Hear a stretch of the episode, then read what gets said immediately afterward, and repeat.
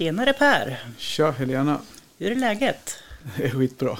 Ja, Ja, men det är väl ganska bra, det är väl alltid bra när vi poddar, ja men det är det faktiskt. känns det som. Ja, så vi ska kanske säga också välkomna till Hönspodden. Ja, Mm. välkomna.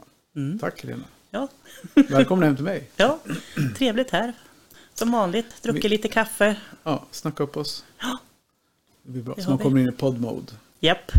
Ja, men det är faktiskt roligt. Det, det, känns verkligen som när man, ja, när du klickar, klickar på rec så, ja, då är det dags. Nu rullar vi. Mm. Eh, Ja, nu har vi släppt första avsnittet från SVA. Mm, Och vi har ju ändå fått lite positiva reaktioner. absolut. Så det är kul. Ja. Det verkar som att det var uppskattat. Vi har även fått lite feedback på, eh, ja men typ på ljud och Ja. sådär. Ja. Och det är svårt. Det är svårt när man spelar in på den här. Vi hade ju en sån här gemensam mikrofon, gå in på en kanal. Mm. Så det är svårt att, att balansera liksom när man pratar väldigt olika Mm, i, olika högt. i ljudnivå. Liksom. Här på, som vi sitter på här, då har vi ju då kan jag liksom sänka min, höja min mikrofon under tiden vi pratar eller innan Mm. vi ställer in. Men det går ju liksom inte att göra på. Så det, vi tar till oss och vi gör vad vi kan för att det ska bli så bra som möjligt. Ja, absolut. Så hoppas jag att, jag tror att det kommer lite varierande. På, men vi ska göra, Mm. försöka förbättra så det blir bättre ljud. Ja, ja alltså, vi har ju varit liksom ute i bredvid fläktar och Ja, printers och grejer så att det kan vara lite sånt som kommer sen. Men, ja, ja, Så det händer mycket. Telefoner som ringer. Och, Ja. ja. det klippte vi bort. ja, det klippte vi nog bort. Ja. Eller Nej, vi och vi, du. Ja, precis. Ja. Nej, och vi fick även eh, tummen upp från SVA. Ja, Och det tyckte jag var kul också. Att ja, det är klart, annars skulle vi... ja, ja, Hur skulle det sett ut om vi har släppt någonting som de tyckte var dåligt? ja nej, precis. Så. Men, Nej, eh, men som det- sagt, och det var ju som vi sa tidigare, nu kommer det dröja ett tag, någon vecka till innan vi kommer med nästa avsnitt. Därför att det är ju deras arbetsbelastning. Mm. Det här är ju inte deras huvudsakliga uppgift att lyssna på ljudklipp. Så vi får ju, Mm. vi väntar tills de eh, säger tummen upp. Ja. Så kör vi. Ja. Sen så ryker. Japp. Så det kommer. Mm, det gör det. Och idag är det ju... Eh, ja, men annars är det bra med dig. Ja, det är fin, fint. Ja, det kanske jag frågar. Nej. Ja, jag vet inte, men det är alltid bra när vi poddar, konstaterar vi. Ja, men du, har- du har- håller hastigheten och sådär. Jajamän. Ja. Två dagar kvar till, eller ja, en hel dag kvar, sen är det avslutning för mina elever. Okej, Sen jobbar jag som lärare några dagar till, så att snart, snart är det sommarlov. snart är det sommarlov. Då kan vi podda på heltid. Ja. Nej, just det, jag har ju inte semester. Nej, du, nej, men alltså, vi Egen. får sitta på ditt jobb så får väl jag följa efter dig med micken och prata. Egen företagare? Jo, nej, men vi ska försöka ha lite semester. Mm. Vi ska åka till Norge faktiskt. Vad mysigt. Tänkte, Ja, med husbilen. Ja, Jag har ju lovat att jag ska ta med poddstudion mm, det är klart. och micken. Så Mm. vi kan väl se, det blir väl något nedslag någonstans. Ja, Och vi har ju sagt att vi ska åka, fast det blir mycket åkande. Vi ska ju till Skåne och vi ska till Umeå och vi ska till ja. Skellefteå herrejösses. och till Norge. Så det blir mycket åkande. Ja, Ja, nej, men som sagt, dagens avsnitt. Eh, det är på, lite grann på begäran från er lyssnare. mm, Så vi hoppas att ni uppskattar det här nu det vi har kokat ihop. ja precis. Vi har ju, ja, vad är det vi ska prata om idag Helena? Eh, Hönsutställningar. Ja, en sak som jag höll på att skratta ihjäl mig åt när jag hörde första gången. Ja. Och det var när jag höll på att skulle köpa mina höns. Jag bara, men herregud, kan man hålla på med sånt? ja precis. Svar ja, det kan man. Ja, och Och det är jäkligt kul. ja, det är faktiskt jätteroligt. Och det, är, och det kommer vi få höra mer om också nu. Vi har ju, Mm. det var ju samma sak när Tarja kom hem till mig första gången och sa att hon skulle ställa ut höns. höns. Mm. Och jag är, jag är ganska luttrad efter några, några år med henne så man blev inte jätteförvånad men ändå så hade jag aldrig hört talas om det. Nej, Men lika väl som man ställer ut kaniner eller hundar och katter så det går ju Mm. till på samma sätt i princip. mm. Så vi ska ju prata med en, en ja, erfaren... ja, man, man visar, visar ju inte hönsens rörelser då som man gör med hundar och så. Nej, nej, det nej, för det är kanske inte riktigt Nej, väsentligt heller. det är mer likt katter också som kanske. Nej, och sen har vi pratat lite om det här med vad, att det finns olika eh, ja, ingång på, ingångar på det här med höns, eh, lantraser, Mm, ja, kulturhöns och sen rashöns. Att det, är, absolut. Mm. det skiljer sig lite grann hur man tänker och ser på det. Det ska vi får väl också höra mer om idag, tänker jag. Mm, ja, men jag tänker att även om man har raser som man normalt sett inte ställer ut så kan det vara intressant att höra den här tanken. Vad, Ja. vad, är, vad är meningen med det här? För det är inte bara för att det är roligt att träffas och, och kanske att någon får en rosett eller vinner en Nej. säck hönsfoder. Precis. Även om det också är roligt. Ja. Men vad säger du, ska vi Ja. åkalla Japp, det Åkalla jag. vår gäst. Det gör vi. Ja, vi kollar.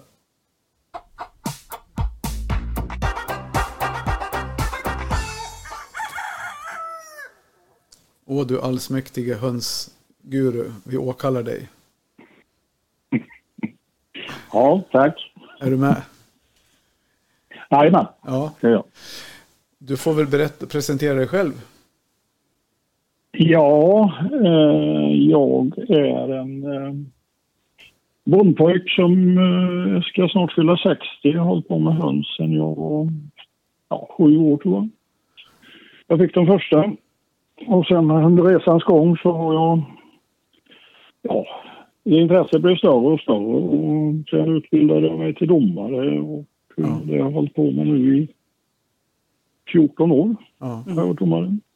Och de som, har lys- de som Och. Kristiansand heter, Ja, Kristiansand heter jag och bor i en liten ort i Västergötland som heter Hajom. precis. Ja, för du var ju med i inslaget från stämman. Då hade vi med dig på en, en liten intervjutråd där.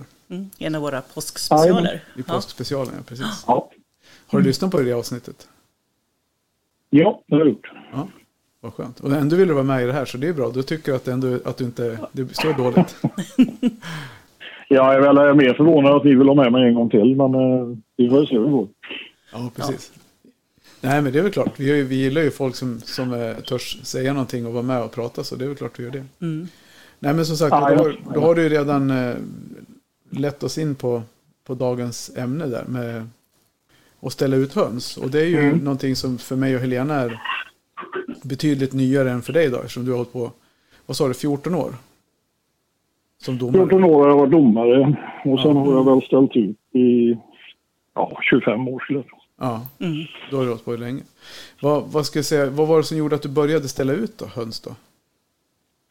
Eh, nej, jag, eh, eh, som jag sa då så är jag ju bondpojk och jag börjar ju som de flesta med lite dvärghöns i allsköns blandning. Och efter ett tag så förstod jag ju att det fanns något som hette rashöns och att det fanns en oändlig mängd med olika raser och varianter och det där tyckte jag var intressant. Så Mm. att jag fördjupade mig i det där och, och liksom, ja, började på lite grann att försöka avla och se om jag köpte mig en standard och försökte ja, efterapa den så gott jag kunde. Och Ja, till, slut då så kände jag att då får jag väl se om någon annan tycker som jag. ja precis.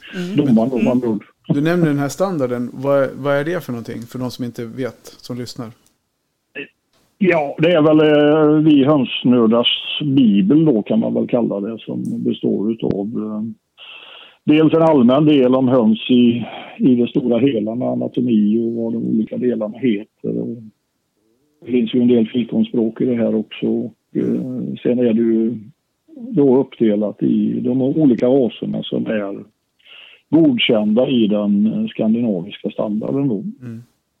Du, prat, du pratar om fikonspråk. Är inte hela, egentligen hela standarden på fikonspråk? Ja, om man tycker danska är fikonspråk så, Ja, vi får ju så skäm, är den ju det. skämt åsido, men alltså varför är den på danska? Varför finns det ingen på svenska?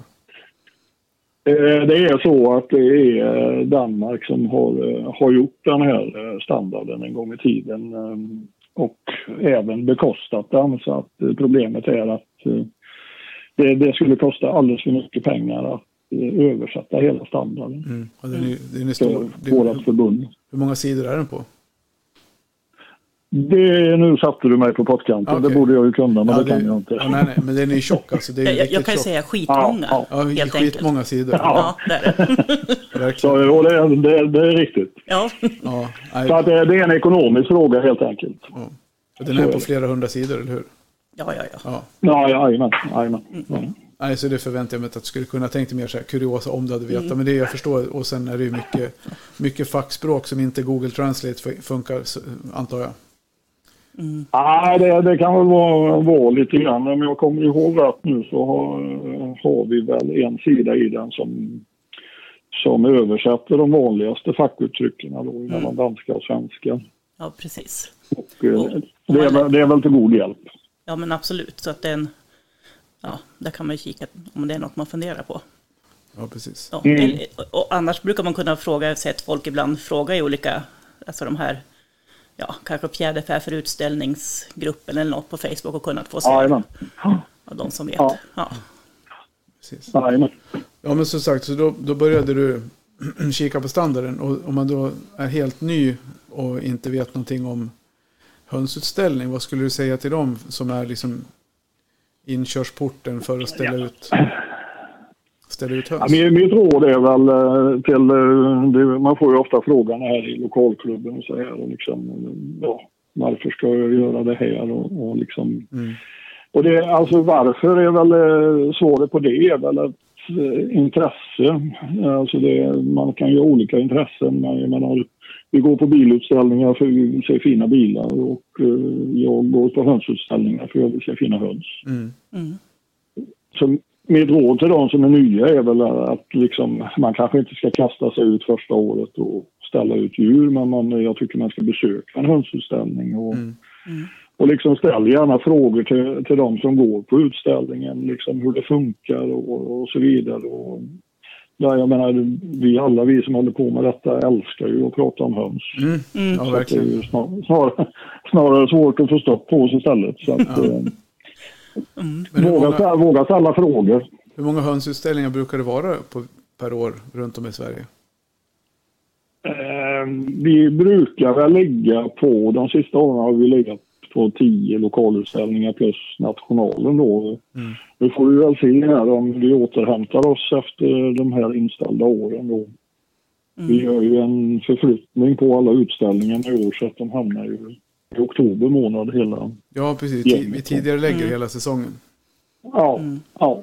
För, för, för de som inte vet, för att undvika eh, problemen som var med, med fågelinfluensan. För den kom ju lite senare med, Mm. på hösten. Mm.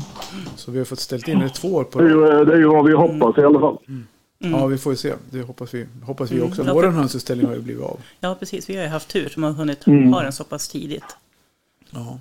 Ja, Nej, men jag tycker också att de som lyssnar på det här, men vi, jag och Tarja kunde ingenting om hönsutställning när vi skaffade våra första rasen. Så det är egentligen, om man då köper höns som är upptagna i standarden så kan man alltid söka runt i Facebookgrupperna och vad man nu, de flesta raserna, många av de raserna finns ju med i grupperna. Så, Mm. Och sen prata med dem, någon lokal klubb, det spelar ingen roll, fråga oss i podden om ni undrar någonting. Mm. Så, Mm. så det är inte speciellt svårt egentligen. Nej, det är inte så komplicerat. Men det, de behöver ju ändå vara liksom förberedda hönsen, eller Ja. hur? Ni hanterar ju dem som domare. Kan du inte berätta lite om ja vad, vad gör ni egentligen? det kan man undra. ja. Eh, om, vi ska, om vi ska dra det hela vägen så är det ju så att eh, djuret måste vara ringat med en eh, SRFs fasta fotring för att få ställas ut då. Och det innebär ju att man måste ju redan på våren börja planera för att man vill vara med på utställningar på hösten. För ringarna ska ju på medan djuren växer och eh, för att inte kunna ta sov. Och det här är ju djurets identitet. Och den här ringen då talar ju om vem som är ägare till djuret och vem som har fött upp det. Så det, det är ju ett grundläggande krav för att få ställa ut djuren. Och det är väl kanske så att många eh, tänker inte på det här och så kommer man på i juli månad eller augusti månad det vore roligt att ställa ut de här djuren. Men eh, det, det, är ju, det är ju så. Det, det här har vi ju för att liksom på något sätt börja kvaliteten på djuren. Då. Så finns den här fasta fotringen. Och Den är vi ju ensamma om och den är vi väldigt rädda om. att Det, Mm. det är vårt varumärke om man uttrycker sig så. Ja, precis. Men, eh, Eh, ja, och sen är, ja, nej, kör. Ja. Nej, säger, när vi då kommer fram i eh, augusti säger vi då, och, ja, djuren ska ju tas om hand naturligtvis hela året och man ska tänka på att ha inte för många djur utan gallra då hellre bort och, och de som du ja, känner att den där är bättre än den och så vidare. Mm. För då får de här djuren som vi tycker är bra, då får de gott om plats och de får goda möjligheter att utvecklas och, och så vidare framåt höstkanten. Vad ska man tänka på där när man, när man gallrar sina djur? Om man, aldrig, om man är ovan att hålla på inför ut, utställning.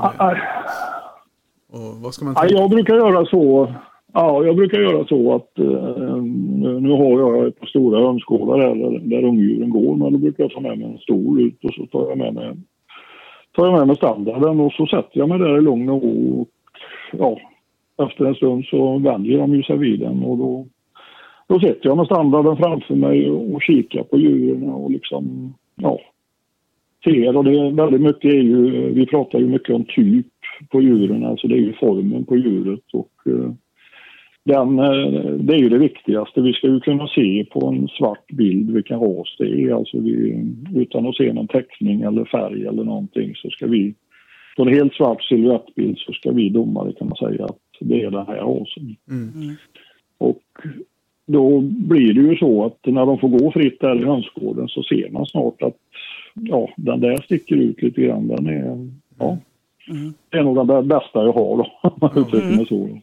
Men om man ska, så, om man tittar på så här rena, som ni säger defekter, om man kallar för det A-fel eller någonting som är, som är de, de, definitivt liksom dåligt. Vad är det man ska tänka på det? För det kan vara ja. bra att börja med en sån sak om man är ovan. Liksom, att man har, ja. Låt säga att man har, inte vet jag, säg någon ras Helena, vargendotter. Mm. Ja. Vad ska man liksom, om man har vargendotter som man vill ställa ut för första gången, vad ska man tänka på? Man, om man ska, en första gallring, vad är det man plockar bort för djur som man inte tar vidare till utställningsgruppen? Liksom? Ja, jag brukar uh, göra min första sortering när jag sätter på ringarna på djuren. Då, då ser man ju om det...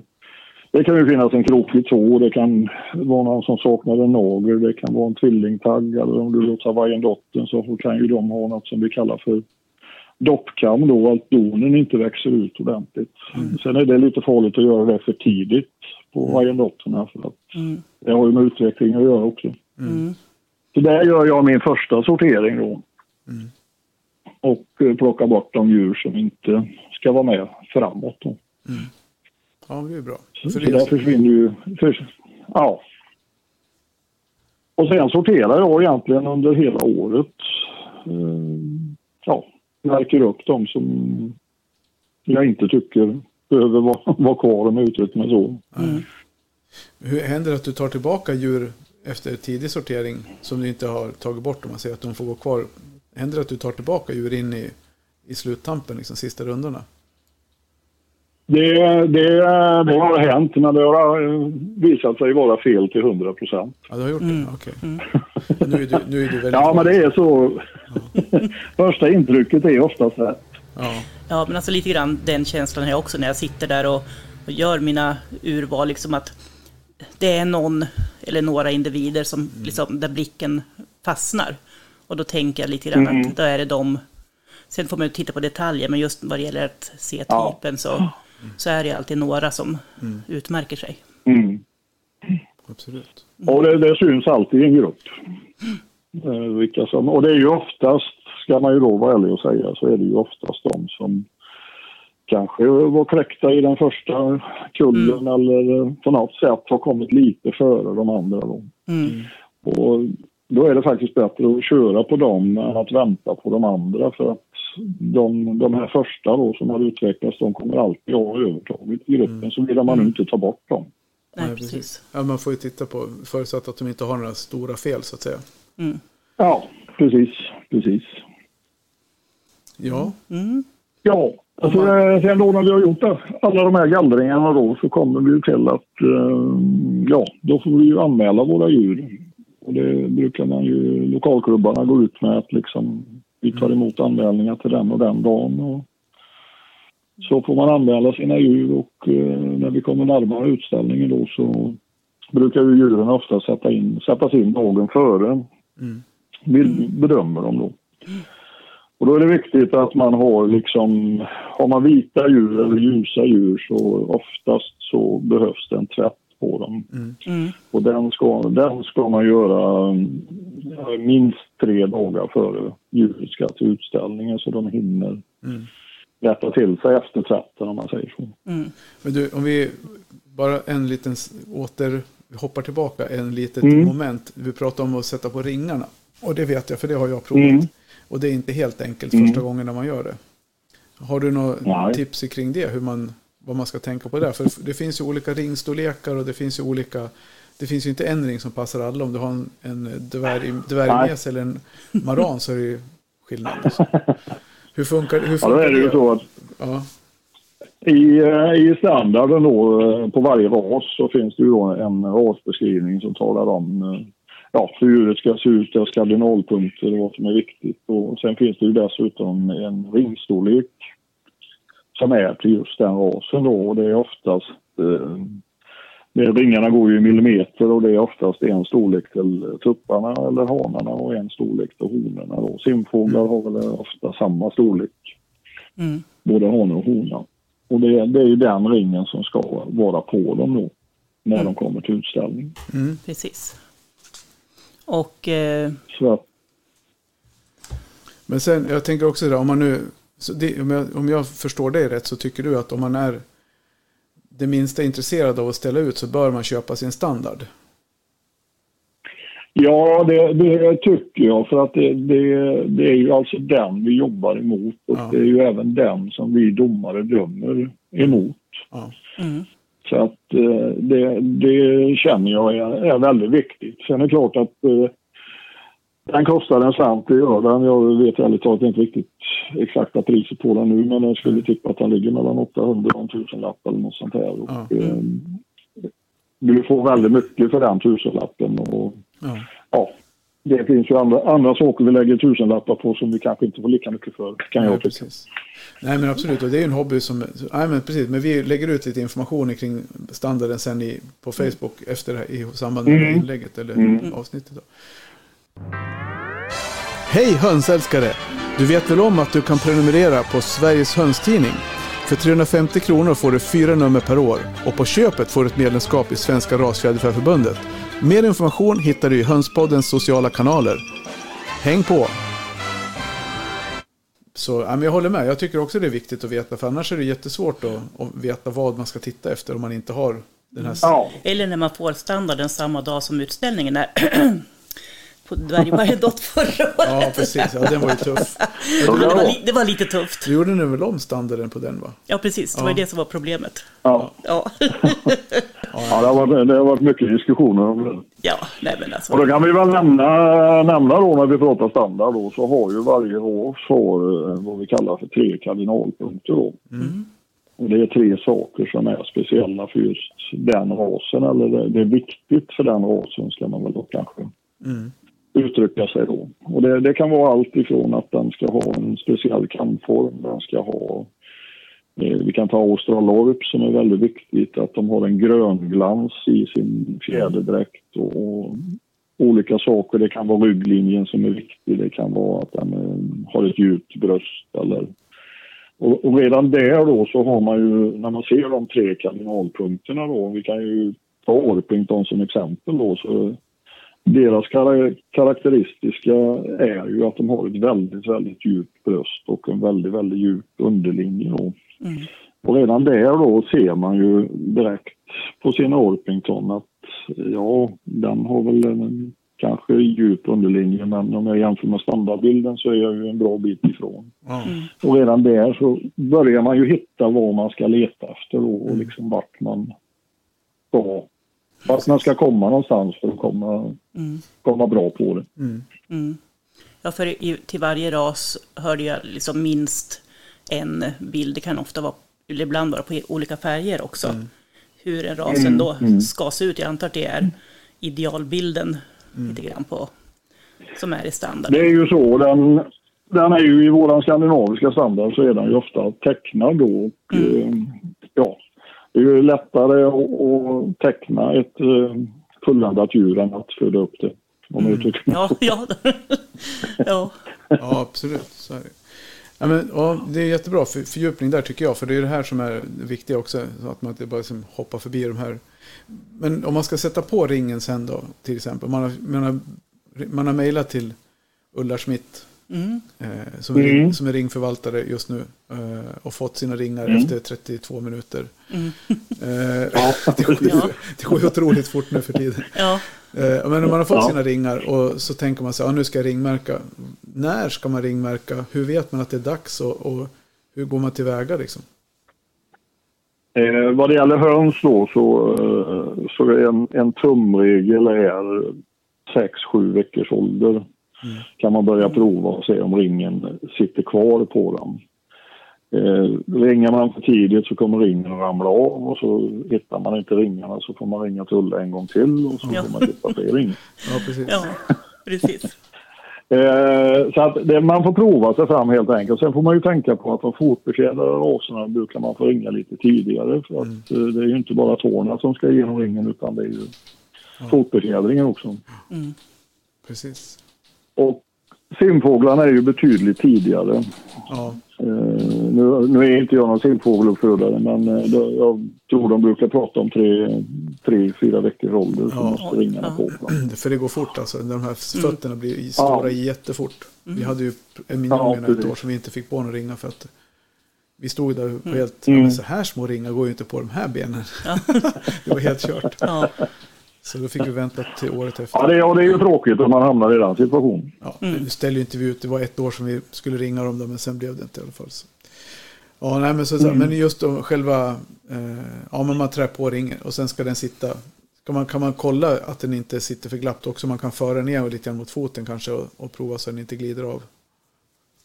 Ja, precis. Det kan du göra. Och sen eh, när man sätter på ringen, eh, för de som inte är vana då, så, så viker man ju baktån bakåt Ja. när man trär över ringen. Och sen ska den ju vara i den åldern då, så att när tån hamnar på rätt ställe igen så ska ju ringen stanna kvar ovanför Ja, foten. precis.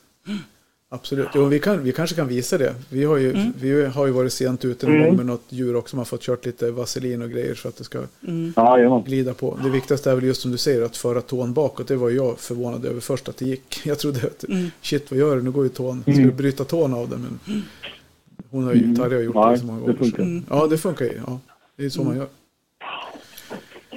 Ja, eh, vi kikar vidare med jag avbröt det där lite grann. Man skulle anmäla sig till ja precis. och... lokalklubben. Ja, Ja, precis. precis. För du tycker att tipset är väl ändå att börja med en, på, i en lokal förening?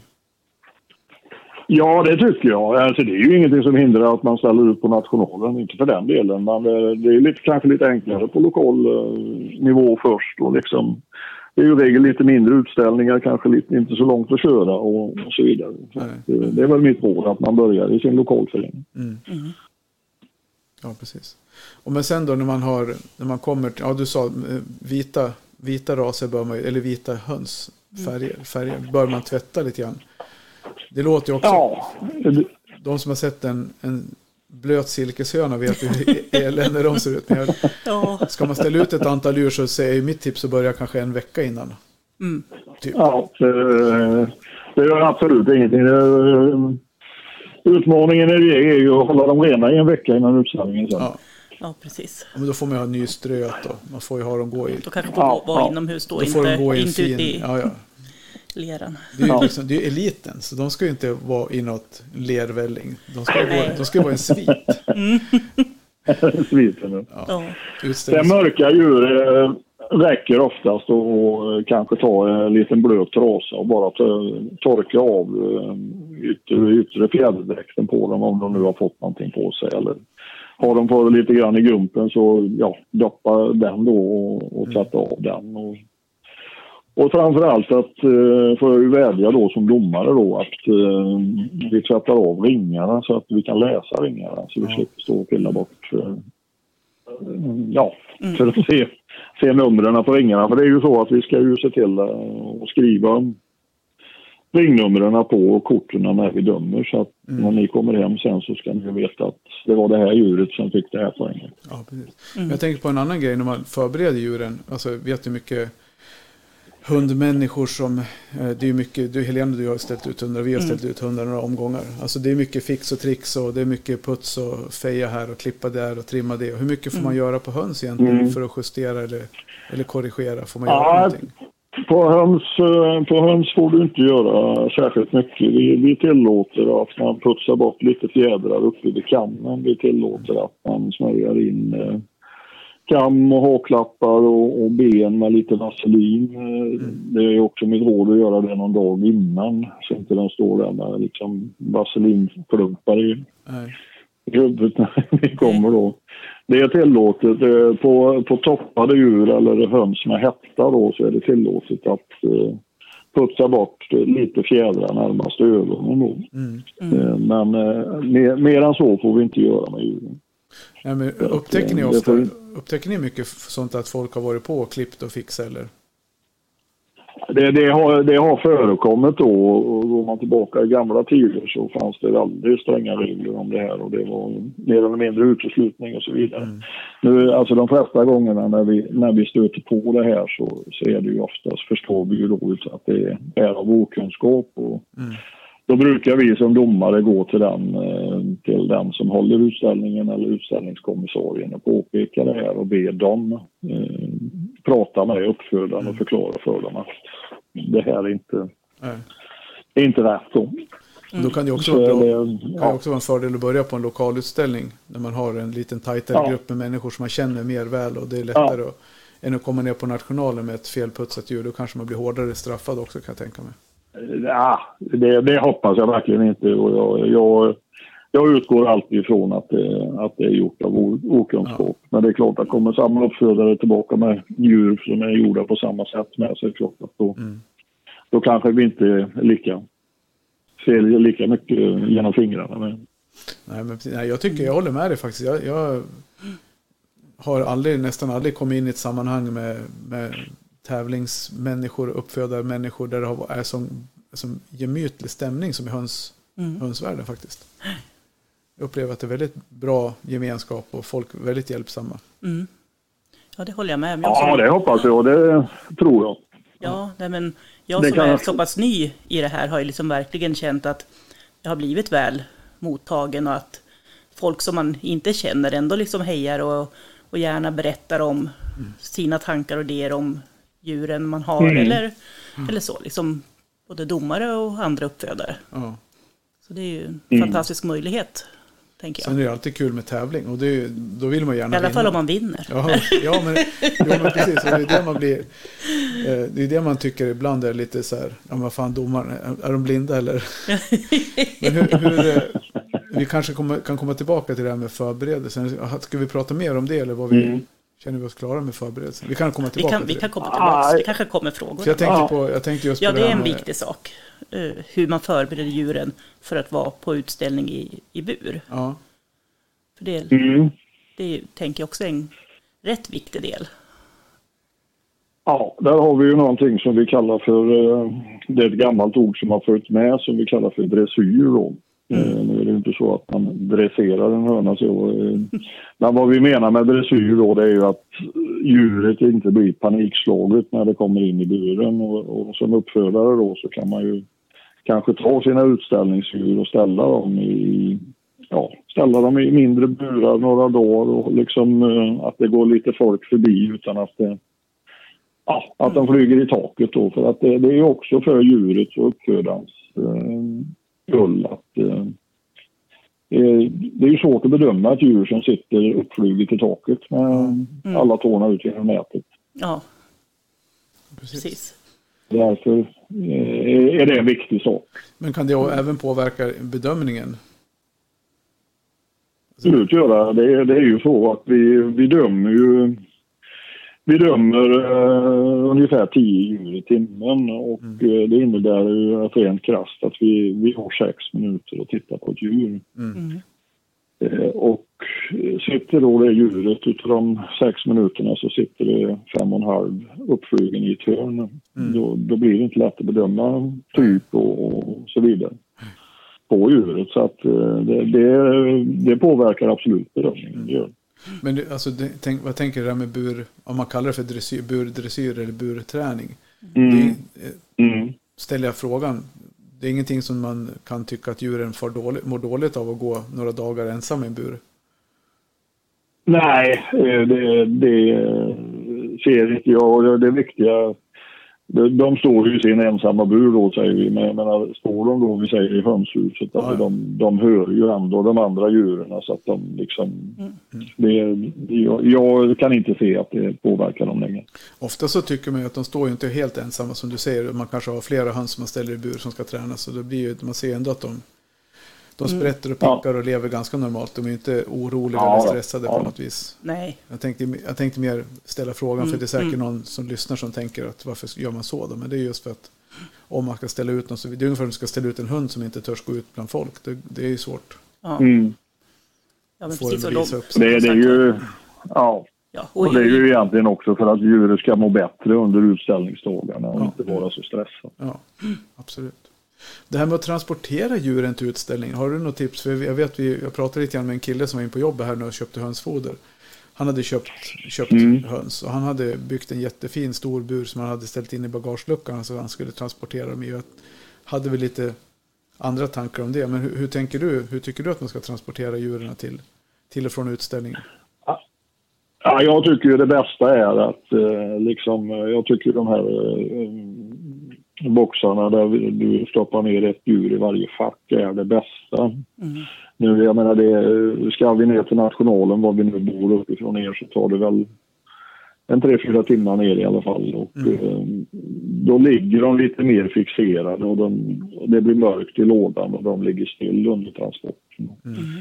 Har vi många djur i samma låda och då riskerar vi att de skitar ner varandra och, och liksom hela den biten. Nu är det kanske enklare om man har dvärghöns med de här facklådorna då. Men, än om man har stora djur. Men kan man så tycker jag att man ska ha ett djur i, i Mm. separat i varje fack. Om man har den möjligheten. Ja, för de klarar sig väl säkerligen utan vatten och mat en stund i bilen sådär. Det, det gör de ju absolut och jag menar eh, det, det är ju inte de, de få timmarna de sitter i, i lådorna där. Blir det bara mörkt så är det ju som så att hönsen är ju inte uppe och äter och dricker på natten heller. Nej, nej, precis. nej. Men då har man, Det- man då har kommit fram till utställningen sen och sen man har fått in djuret i buren. Då sätter man upp ett sånt här utställningskort på varje bur. Vad, Ja. vad, de här utställningskorten får du gärna berätta lite mer om. Vad, är vad går de ut på? Vad är det som... Hur funkar de? Ja, det, bygger ju, det bygger ju på att eh, det ideala djuret har 100 poäng. Alltså det, det är ett felfritt djur som har, då kommer man upp i 100 poäng. Och sen är den ju uppdelad, om jag nu kommer ihåg rätt, i åtta olika delar. Då. Där den första är vad vi kallar för typ och helhetsintryck. Och, eh, ja, eh, det är det som jag pratar om, den här svarta silhuettbilden. Att vi kan se att det här djuret stämmer in i den. Den har den bröstfyllnaden den ska ha. Den har den stjärtstigning och längd på rygg och så vidare. Och det, nu kommer du in väldigt mycket nörderi här. jag Helena- förklara Ja. lite. Helena har ett kort framför Jag sig. har faktiskt ett kort framför mig på en... Ja, du har kort här. Ja, precis. Vad bra. Det har jag alltid i handväskan. och det är faktiskt sant att jag har tagit med sen i höstas. Helena lyft, direkt när du börjar prata om kortet så Ja. lyfter Helena på ögonbrynen, tittar på handväskan, så röck hon och då kom det fram ett kort. Dessvärre. Stämde det som jag sa nu att det var åtta rutor i nu då? Ett, två, tre, fyra, fem, sex, sju, åtta. Jajamän. Ja, perfekt. Ja, vad bra. Perfekt. Och då, om jag nu kommer ihåg nästa då så är det väl eh, skötseltillståndet va? Mm. Precis. Och eh, det där, den punkten är ju faktiskt utställarens. Mm.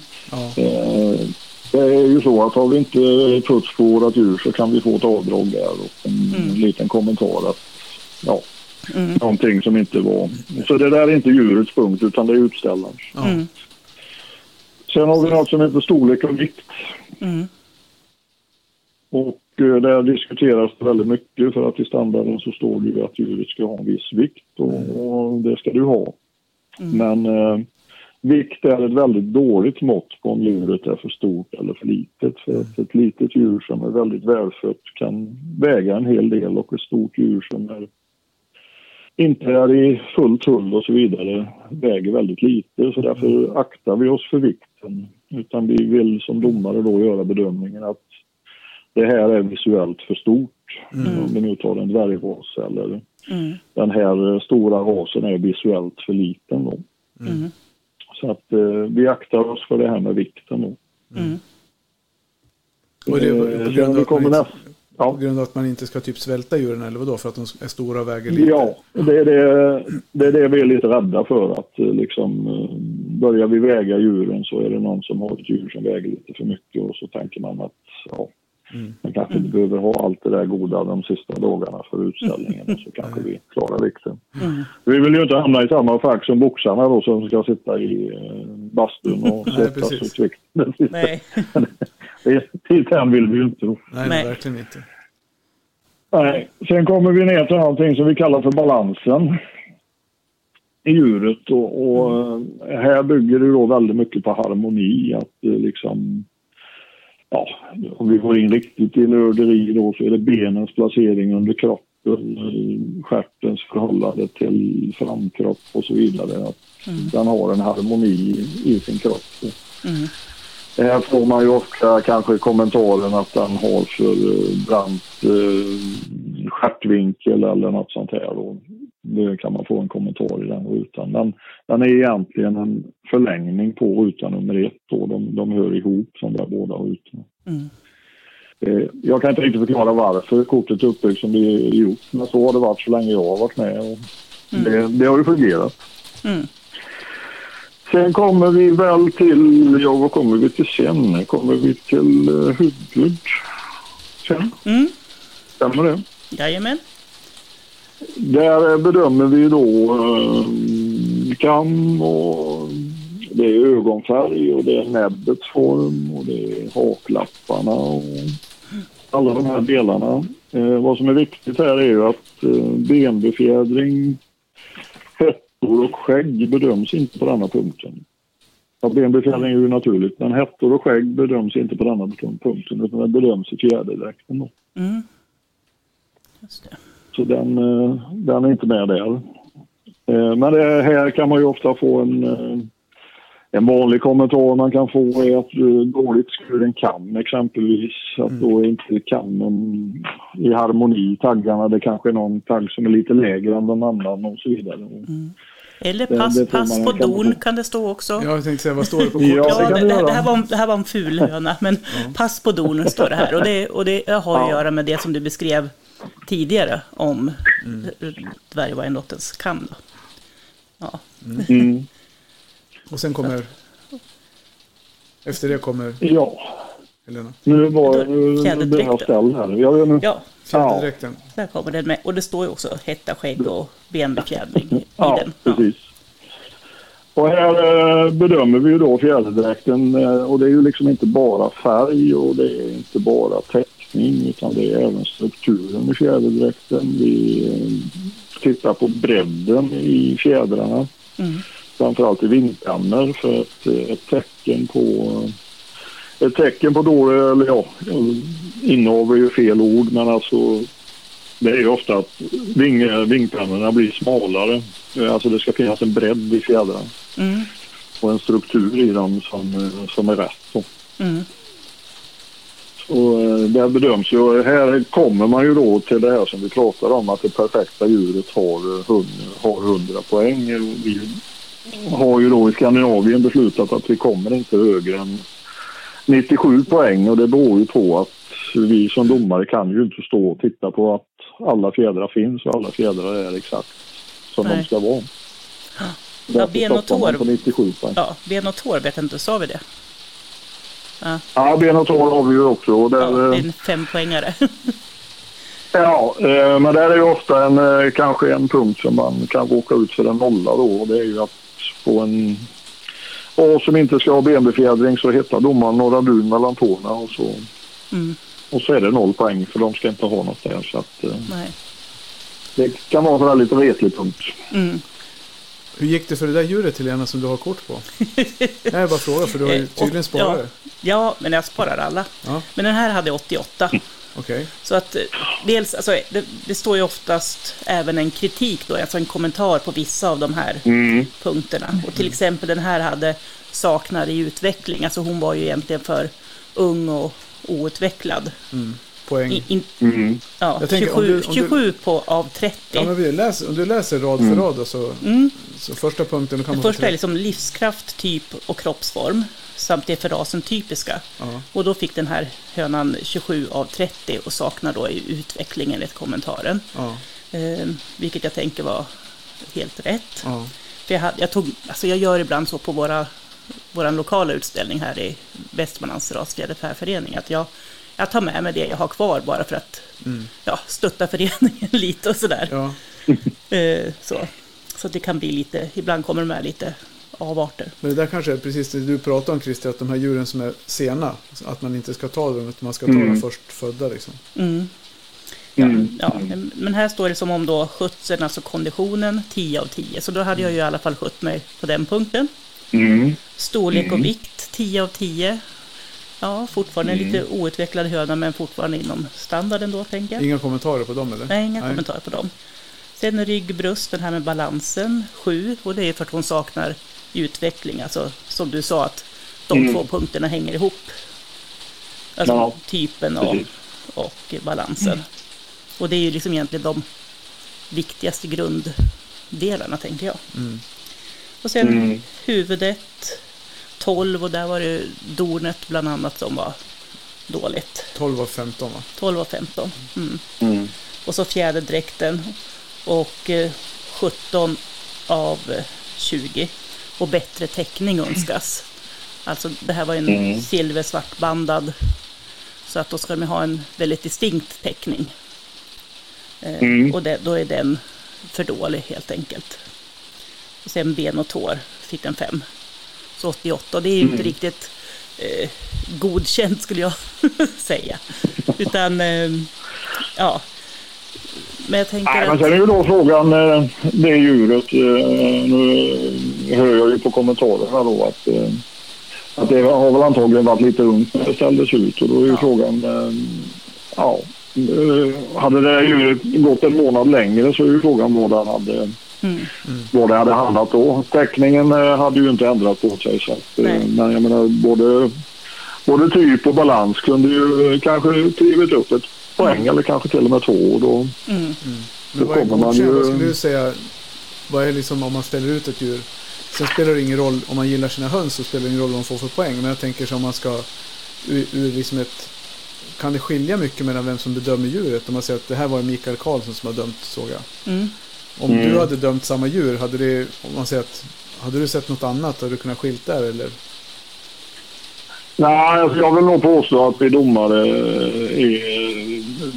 Beroende på vilken domare det är så kan det säkert skilja kanske ett poäng upp eller ner eller kanske till och med två poäng upp eller ner. Ja. Men det, alltså det, jag tror inte det är mer än så Nej. det skiljer. Alltså.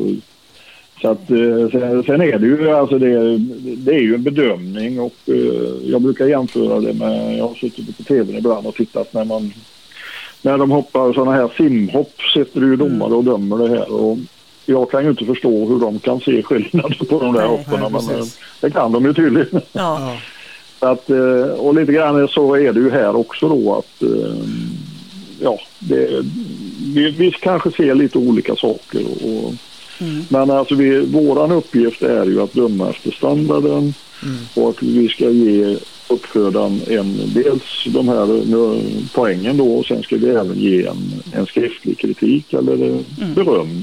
Det kan ju lika gärna vara att vi skriver positiva absolut. att vi liksom visar, visar utställaren att det, här, det var de här delarna som den fick kritik för då. Mm, Och det här är ju egentligen för er fortsatta avel då. För att Mm. man säger ju alltid att vi ska inte sätta ihop två djur med samma problem. nej, precis. Däremot den här hönan som du nu har fått 88 poäng för här, det, alltså det, ju, det kan ju vara ett bra avelsdjur ändå. Liksom när den växer ut kanske den får en väldigt bra typ exempelvis. Och sätter vi då den med ett djur som har lite bättre täckning, ja då kan vi ju komma någonstans. Mm. Ja, men Så precis. att, eh, det, vi får inte stirra, stirra oss för blinda bara på poängen. Att liksom, Nej, jag fick Nej. 95, det var jättebra. Jag fick 90, det var ju helt värdelöst. Utan jag menar, Mm. det kan ju vara så att det här 90-djuret är mer värt i aveln än vad det här 95-djuret är. Mm, Ja, Beroende det- på vad vi sätter ihop det med. Det är det man måste börja med. Och det var, det, var lite det jag var ute efter också, den här frågan om poängen. Därför att det kan ju Mm. skilja dels som ett ungt djur som kanske får året efter. För man får ju ställa ut flera gånger, eller hur? Man behöver inte... Hur, hur, ja, då kan man få fler, högre poäng än en annan utställning. Liksom. Hur, hur, hur funkar det där med att ställa ut? Vilka djur, alltså hur gamla djur får man ställa ut? Eh, Det är faktiskt så att du kan ställa ut djur upp till sju år gamla. ja, tills nästa omgång ringar börjar, eller? ja, precis. Men Nu är det ju väldigt få åser som det fungerar på, men här i vår Mm. lokalförening så hade vi en pojk som ställde ut en åsillhöna i alla fall i fyra år och den fick 93 poäng varje år. Ja, det var ju konsekvent i alla fall. Ja, nej, men jag, jag, nej, men jag köpte ju lite australorpägg på auktion för några år sedan. Det var någon som hette Christer Mm. Sand som hade fått kläckt, Jaha, haft de äggen, du. tror jag. Ja. Nej, men och, Ja, och ja, på ja. första liksom, utställningen så vart det ju inte riktigt så bra poäng. Men då tog jag liksom Mm. nästa år där de hade utvecklats bättre, för att de var liksom för sent kläckta egentligen för att vara Mm, eh, mm. färdiga för utställning. Så att då blev det Ja. betydligt bättre. Så att Mm. eh, man måste liksom låt, vara medveten om att de växer ett tag till. Sär, säkert Ja, stora, tunga raser. Ja, Ja. så det, sen är det ju så med, med hönsen då att eh, tupparna går ju ofta att ställa ut kanske året efter också. Och de, de mår nog bra utav det. Hönorna brukar vara värre då för de, de brukar inte klara sig lika bra med... Men det är klart att de har ju det stora jobbet att göra ägg och hela den biten. Det, det slipper ju tuppen. Ja, precis. Jag tänkte på en annan sak som vi pratade om lite grann innan, när vi snackade upp här inför. Det här med att, eh, alltså det är en tävling mot andra djur. Hur resonerar ni där när man ser, för om man ser att det är, nu är det ju inte, jag vet när vi har varit på, både på nationalen och på lo, lokalutställningen, eller framförallt om man tittar på nationalen, men det är även på lokalt. Alltså det är ju inte så jättemånga som ställer ut samma ras, utan de, de flesta som är på vår utställning ställer ut, vi har ju typ sju raser och sju ut, utställare. Ja. Men om man ser på nationalen, om man säger då, jag vet inte, du kan ju säkert någon populär ras som det är många som ställer ut. Hur, hur tänker ni där liksom? Mm. För, ni vet Ja, det, är, det är ju som så att... Ja. ja, för ni vet väl inte vilka som ställer ut vilka djur? Nej, och det är vi väldigt noga med att vi inte ska veta heller. För att vi är väldigt noga med att det är djuren som ska bedömas och inte utställda. Mm. Det, är- det, är en, det är en väldigt eh, viktig sak för oss i, i hönsvärlden då att det, det ska inte gå på några utställare vem som får poäng eller inte. Mm. Men eh, det du beskriver där är ju så att eh, vi säger eh, vi tar de här australorpsen då så, så tar man en trio med sig till er lokalutställning och så dömer domaren dem och eh, då har han ju bara de tre djuren att se då. Så, så tar du samma tre djur och så åker du ner till nationalen. Mm. Och där kanske vi står 15 djur i samma ras. Mm. Då är, då är det ju så att då får du en större konkurrens och då blir det alltså svårare att nå de högre poängen än vad du hade på lokalutställningen. För där fanns det bara de här tre. då. Mm. Så att där, där får du en större konkurrens. Och åker vi sen på en dansk utställning eller en tysk utställning så kanske det står ja, 200 och stora australorps. Mm. Och då, då tätnar ju konkurrensen ändå mer om man säger så. Då, Så domaren måste ju få in ditt djur på rätt ställe i denna raden på 15 djur. Mm. På lokalutställningen hade jag bara tre djur. Och då kan jag sätta de här poängen. Då kanske jag tyckte att eh, ja, typen var värd 94 poäng. Och den hönan var 93 och den sista var 90 säger vi då. Sen kommer de här tre djuren till eh, nationalen och då står det 15 djur. Men då ser jag ju då att jämfört med din tupp så kanske jag har, ja de där två tycker jag är bättre och den som den som ska högst här i den här bestämmer ju att det, det, vi kommer till 95 poäng. Mm. Ja, då kanske din tupp ramlar ner till 93 istället för då fanns det lite mer konkurrens Mm. emot honom då. Men vad är det som, vad är det som De, avgör? eh, Om man säger, för ja. när du tittar på ett djur och ger den 94 poäng, då är det väl ändå liksom vissa grundkriterier som gör att den får 94. Kan det då förändras i förhållande till de andra? Är det det du menar? Att jämföra Ja, alltså det, det är ju... Ja, det, det blir ju så i och med att det blir fler djur som konkurrerar om samma Ja. Mm. poängen om man, om man säger så. Så att då, då, blir ju, då tätnar ju konkurrensen och det, det tror jag många har upplevt att man kanske fick något poäng mer på lokalutställningen än vad man sen fick på nationalen. Och det, det har lite grann med det, Det, med så, är att det, ja, men så är det Mm. ofta. Det är ingen tvekan om det. Men precis. Så det, sen- sen säger jag alltid till, eh, till våra domare eh, att eh, jag tycker då att vi domare, vi, alla djur ska bedömas som att det var en, en tioårig pojke eller tös som hade ställt ut djuret. Mm. Eh, Ja, men alltså, det, jag tycker inte man ska vara hård i... Liksom, vi kan framföra våra kritik, men vi kan göra det på ett snyggt sätt. Mm. Ja, det är ju väldigt viktigt. Ja. Och det bidrar ju liksom till, Ja. till trivseln i, i, i, på hundsutställningen och så. Och, och skrämmer inte bort nya. Nej, och sen tycker jag en viktig del i det hela Nej. är, också att man får chans att prata med domaren efteråt. Tycker Mm. jag. Det är ofta viktigt. Mm. Och det tycker jag alla ställer upp på. För det mesta väldigt bra. Mm, Och ta oh sig ja. några minuter. Verkligen.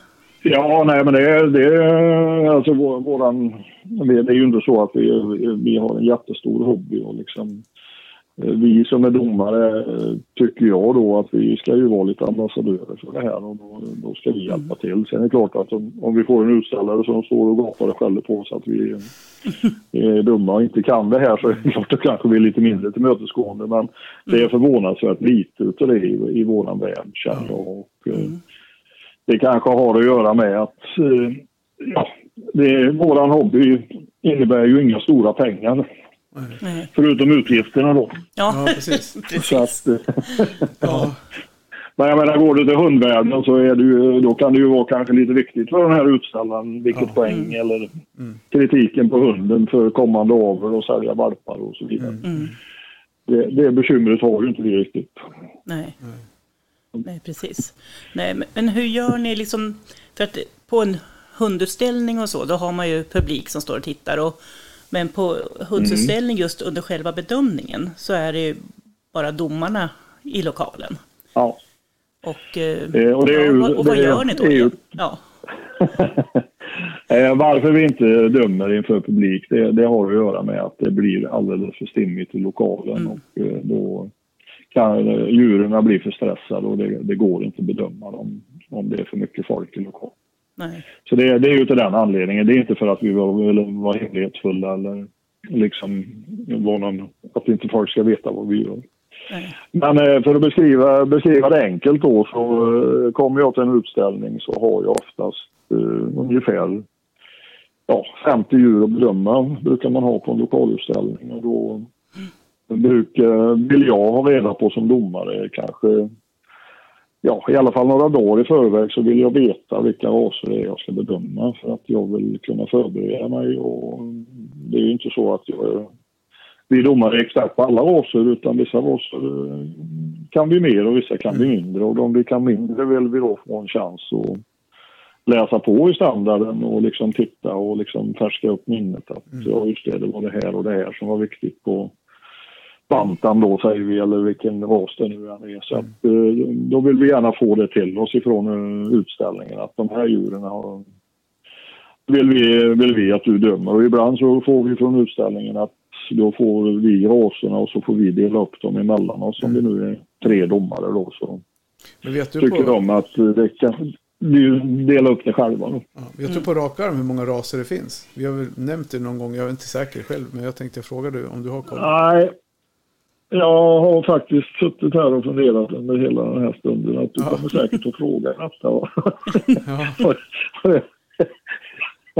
Nej, jag, jag kan det inte på rak arm, men eh, jag, det, vi är väl, eh, om inte alldeles missnöjd med så är, vi, är det nog en 120-130 ja, och jag har för mig det jag med. Och plus, plus dvärgvarianter då eller? Eller inklusive dvärg? Ja, precis. Plus dvärg. Eh, jag, det är nog inklusive de uh, urvärjarna också. Tror jag. Mm. Men eh, ta det med en nypa salt. Eh, det finns nog de som kan det bättre än jag. Ja, vi får kolla upp det helt enkelt så får vi skriva ut på. Ja, Så vi är precis. gå hem och sitta och räkna i standarden. Är det det du säger Per? Ja. Inte jag. Det, värsta, det värsta är att jag tror inte, att gå- tror inte det går att googla det heller. Nej, precis. Nej, jag inte precis. heller. Ja, det, är, det är många raser i alla fall. Hur många, det du, hur många har du Ja. bedömt? Har du koll på det själv? Nej, det har jag inte. Jag har, jag har nog varit på de flesta under de här åren. Men, eh, sen, sen är det ju så att, eh, jag kan ju ta ett exempel då. Jag hade ju stora nöjet att vara med och döma på Europautställningen då och eh, i Danmark så, så dömde jag de hättade raserna och paduaner och holländsk hätta och de här och för att fylla ut då så fick jag på min lott en ras som heter Augsburger. Okej. Och den rasen har jag aldrig i hela mitt liv sett. Nej. Men jag skulle, jag skulle ändå bedöma den. Mm. Och Då, då får man ju verkligen eh, gå in i standarden för att kunna göra ett så bra jobb som möjligt. Att liksom, nu är ju Augsburger, det, det som är speciellt med den är ju att han har en skålkam då. Eh, alltså två kamblad som är ihopväxta. då. Mm. Så att det är ju naturligtvis en kardinalpunkt på den rasen. Men jag menar, det är ju inte bara kammen som ska bedömas, det är ju resten av hönan också. Mm. Så att, eh, men eh, det var ingen som skällde jättemycket på mig. Nej, okej. Nej, det är bra. så det, Ja. det, sen vet jag ju inte vad utställarna sa när de åkte hem. Det, det, det vet jag ju inte. Men, Det kom inga hotbrev i alla fall. nej, det, det har jag inte sett några. Det har jag, inte sett några. Så att, eh, jag hoppas att jag gjorde det hyggligt bra. Ja, säkert. Men eh, för att återgå, eh, återgå där så eh, som sagt var, vi vill reda på vad vi ska bedöma för att kunna förbereda oss då. Och Sen eh, kommer vi ju till utställningen och då står ju djuren i burarna och sen gör väl domare på olika sätt kanske men jag brukar ta och gå över och titta på de raserna jag ska bedöma och liksom få en första blick för dem. Ja, vad jag har att förvänta mig och sen när jag gör den här rundvandringen så ser jag ju, ja, där har jag mina bästa djur och de brukar jag försöka spara till sist. Mm. Eh, de som jag vid första anblicken tyckte var bäst. Sen kan det ju visa sig att det är någonting annat som gör att de inte blir det ändå. Men, Mm. eh, sen går man ju ner på varje ras då. Har jag 50 djur så kanske jag har, ja, säg att jag har åtta olika raser att bedöma och någon är, Mm. någon är det fyra djur av och någon är det två och så vidare. Och då gör jag på samma sätt igen att då tar jag de här djuren i den rasen och så går jag över dem och eh, en blick utifrån och sen har jag en liten egenhet då att då lägger jag kortet upp och ner på, på den som jag tyckte var bäst. Då. Mm. Och sen, sen börjar jag med den och, och går igenom typ och typ och balans och det här det, det tittar vi på utifrån buren och sätter de poängen att liksom för när jag väl har tagit i djuret sen så är det ju inte säkert att det är så pass lugnt så jag kan titta på typen efter jag har haft Nej. ut djuret. Nej. Så därför gör jag det först och det brukar jag eh, ofta göra på hela raden innan jag börjar ta ut dem. För sen blir det lite stissigt. Och. Mm. Och sen är det ut med dem och, och kolla kamfel, kolla ögonfärg, kolla fjäderdräkt. eh, Kollar ju ofta dunfärg på dem och, och liksom eh, det här med ben och tår och alla detaljer och sen eh, Sen får vi ihop det här till ett, ett poäng i slutändan och sen när man då står med djuret så när, redan när man har tittat på typ och eh, typ och balans då, så, så har man ju en idé i huvudet att det här djuret borde hamna på 94 poäng säger vi då. Men sen kan det ju då vara att man hittar någonting i, i kam eller ben eller det var dunfärgen var inte riktigt där som den skulle vara så att ja den kanske hamnar, då kanske den ramlar ner på 93 eller 92 eller något sånt där. Och Sen så, så det är så vi jobbar oss igenom hela det här. Mm. Ja. Ja. Man har ju stått bredvid några gånger och tittat. och Jag, det är som du sa, det här med simhopp. För mig är det lite så faktiskt. Jag har tittat Ja. jättemycket. Jag har jättesvårt. Harry, är- hon är ju sjukt mycket duktigare än vad jag är på det där. Hon har ju verkligen blicken för med sina silke och även på semani. Men eh, Mm. ja, jag vet inte. Jag kan, ju jag kan ju titta lite grann som du på typen och se från sidan det jag gillar.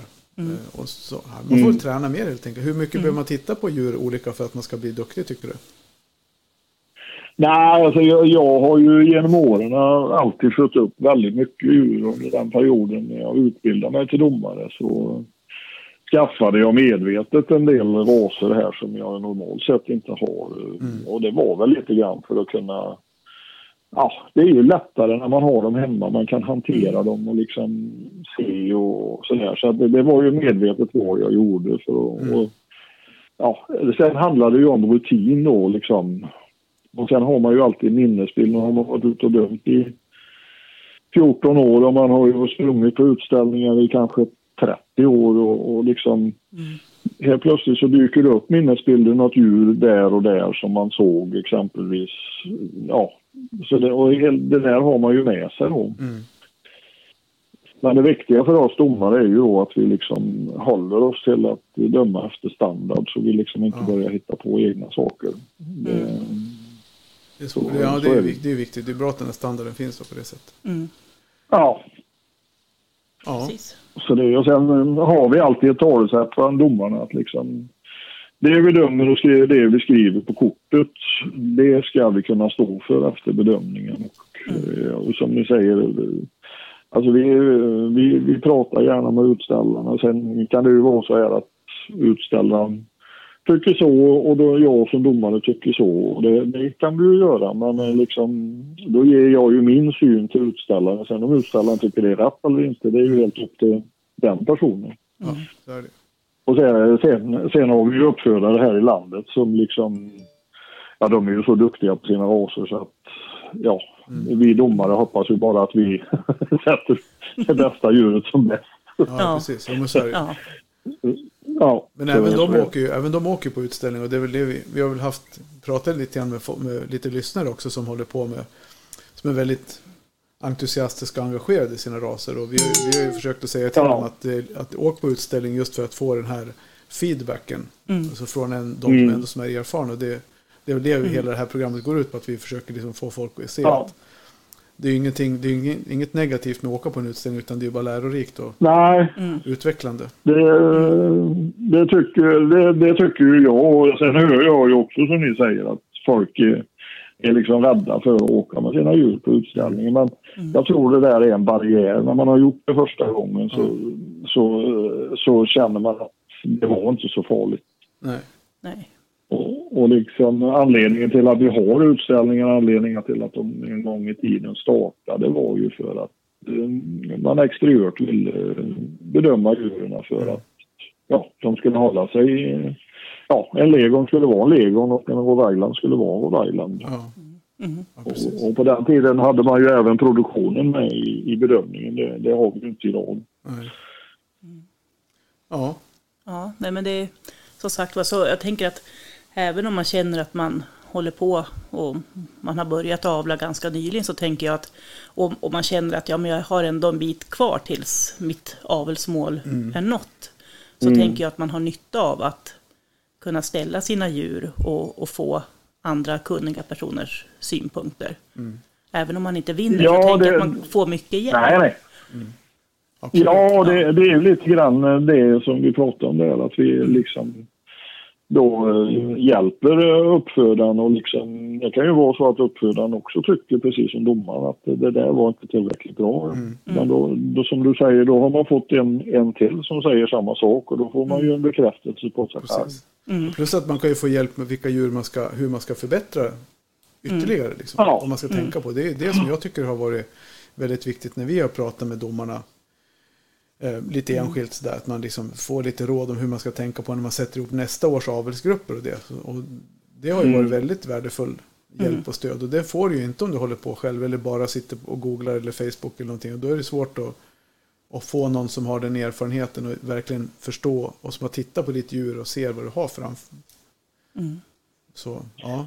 Nej, det, det, det tycker jag också. Så, och liksom, när man träffar utställarna efter bedömningarna, om vi nu är kvar i lokalen. Så, alltså det, det, är så, det är så mycket värt att kunna ta ut den här utställarens djur och ta det i handen och visa att det här är det som jag har slagit ner på. Det är just den här detaljen här då. Precis. Eh, Och det, det, där tror jag väl aldrig att varken Facebook eller Google kan... Det, det finns ingen Nej. som kan slå det när man står med djuret i handen och kan visa Nej. på plats vad, En vad man analog, menar. Då. en analog genomgång. Ja, Ja, precis. precis. Du Mm. Christer, supertack. Jäklar vad Ja. intressant. Även fast jag har hållit på med det här i tio år snart så börjar man, känner man fortfarande att det är lika lärorikt varje gång. Antingen så är jag Mm. helt korkad eller, eller så är det mycket att lära. jag tänker att det är Ja, det, det är här blir man aldrig fullärd i. Nej, jag tror faktiskt Ja, det. det- Jag tror faktiskt det. Nej, det är, det rätt härligt faktiskt. Ja. ja, men som sagt, så vi, det- vi eh, känner oss otroligt nöjda, eller hur? I alla fall gör jag Ja, det. ja verkligen, verkligen. Så, ja. ja, men häng kvar i kulisserna så tackar vi för den här gången. Ja, ha det gott. Ja, Hej så länge. tack. Hej, hej. tack. tack. Hej, hej. Hej.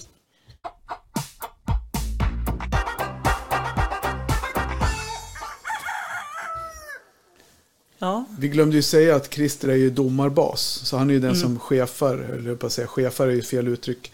Men han- den som håller ihop domarnas arbete över året i, i förbundet. Mm. Eh, och det var därför vi pratade med honom. Vi har ju många, vi har pratat med flera andra som är duktiga på det här med höns. Men han är ju den som kan hela det tekniska väldigt bra. ja precis. Ja, och som sagt, det är ju, det här är ju, det är ju sjukt intressant med Ja. utställning faktiskt. Ja. Ja, men det är det verkligen. Sen när man går och tittar på alla djur och ser alla poäng och, och så, Ja. ja, ja, men också kul att se andra raser än de man har hemma faktiskt. ja. Det är också spännande att se och, och försöka förstå vad, vad har de raserna för Mm. eh, ja, special, ja, vad är speciellt med den här rasen? Ja, precis. Och att också både titta på dem och sedan att kanske prata med Mm. uppfödarna. Ja. Ja, alltså, ja, alltså det är ju, jag hoppas verkligen att det här blev vad ni förväntade er. Jag, vi har försökt att sy ihop lite frågor, och, Mm. så, men ställ gärna fler frågor i anslutning till det här Absolut. inlägget på Facebook. Då, så, får vi, så svarar vi gärna på de frågorna. Om inte, i, om inte i trådarna där så i nästa avsnitt. Mm. Precis, och, och vi lägger ut lite bilder till exempel på hur, hur ser Ja. de här bedömningskorten ut för att det är lite svårt att hänga med Precis. när man bara hör det. Men, men det, vi ska försöka illustrera det här Ja, också. ja men precis. Och vi, vi är ju passionerade ras fjäderfä-personer. Mm, Och tycker att det är, våra, det är våran grej. Liksom. mm, Men, eh, och det gör ju samtidigt att är man lite tävlingsmänniska så blir det lite kul att ställa ut. mm. Så är det, för att se. Det. det. blir ju så här, hur gick det i år? Hur, tankarna Ja. från början? Hur blev det? Ja, och hur gör Ja. vi nästa år? Det är liksom den här processen som är Ja, så jäkla rolig. Mm. Verkligen, Så, håller jag med om. Vi får se hur det går i år. Hur, ja, vi, Mm. Jag vet inte riktigt än. Vi har inte, hunnit, vi har inte, börjat, vi har inte Nej. gallrat så mycket. Nej, jag har inte heller gallrat så mycket än, men jag vet redan några som jag Ja, som behöver bort för att de, det blev inte så bra. nej, Eh, Med färg till exempel nej, på någon. Och sen har jag också någon som, jag, som mitt öga fastnar på varje gång. Ja, Oftast brukar det vara en tupp som är lite tidigt utvecklad och sådär. Mm. Så, ja. ja, det är kul. ja, Så ja, men vi... vi återkommer. Vi återkommer i ärendet. Ja. nästa, nästa vecka tror jag vi har ett sjukt spännande avsnitt framför oss. Vi, Verkligen. vi Mm, hörs då. det gör vi. Hej Hej hej.